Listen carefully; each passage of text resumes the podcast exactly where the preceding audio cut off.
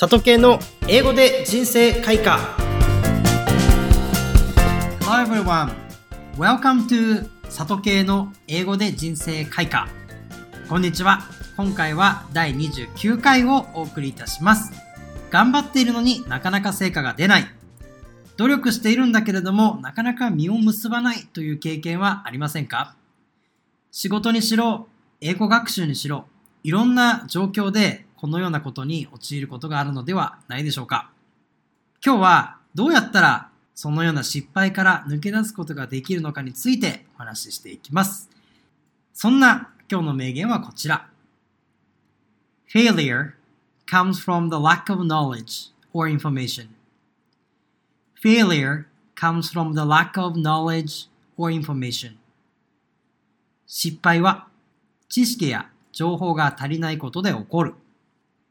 どんな風に使うのか、ダイアログでも確認していきましょう。Now let's get started. I have been practicing for more than 10 years to be a voice actor. But still, the future doesn't look bright. Do you often search for important information about the field?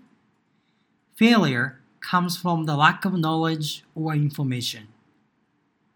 それでは一個ずつ見ていきましょう。まず A のセリフで I have been practicing でずっと練習してきた、ずっとやってきたというふうに言っています。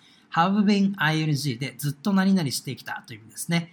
で、for more than 10 years 10年以上もという表現です。more than で何々以上。そして for が前についているので何々の間ってことですね。10年以上もの間、練習をし続けてきた。で、何の練習かっていうと、to be a voice actor ですね。まあ、声優になるために実践をしてきた、練習をしてきたっていうことです。But still, でも、the future doesn't look bright っていうふうに言ってます。But still っていうのは、まあ、でもっていうふうに訳してもいいですし、それでも今でもなかなか実を結ばないというような表現をするときに、but still っていう方で、でも今でもっていうような表現を使っていきます。そして the future、まあ将来ですよね。えー、doesn't look bright ってことで、まあ、将来が明るくない、将来が暗いってことですね。で、えー、B のセリフになっていきます。Do you often search for important information about the field? ってことで、Do you often search for で、まあしっかりと調べてる、サーチしてるってことですね。よくリサーチしてる、調査してる、調べているっていうふうに聞いてます。何をかっていうと、important information まあ、重要な情報、大切な情報、about the field、その分野についての重要な情報をサーチしてますか？というふうに聞いています。はい。そしてセリフですね。今回のセリフです。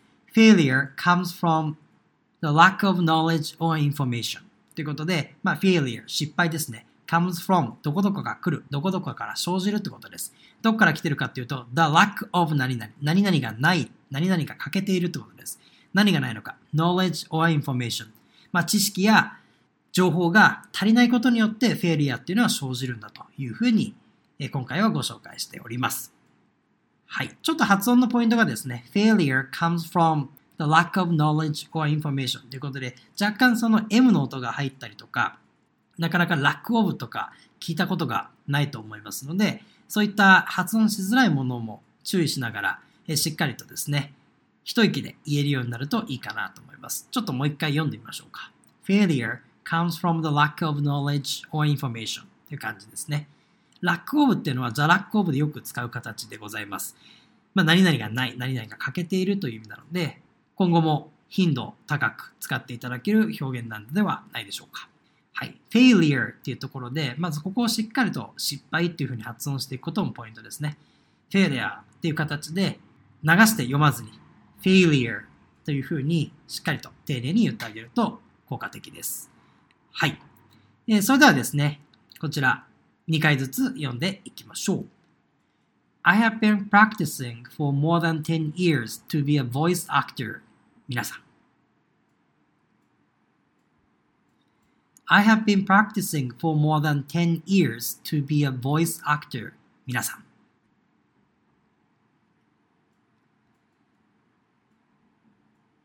But still, the future doesn't look bright. 皆さん。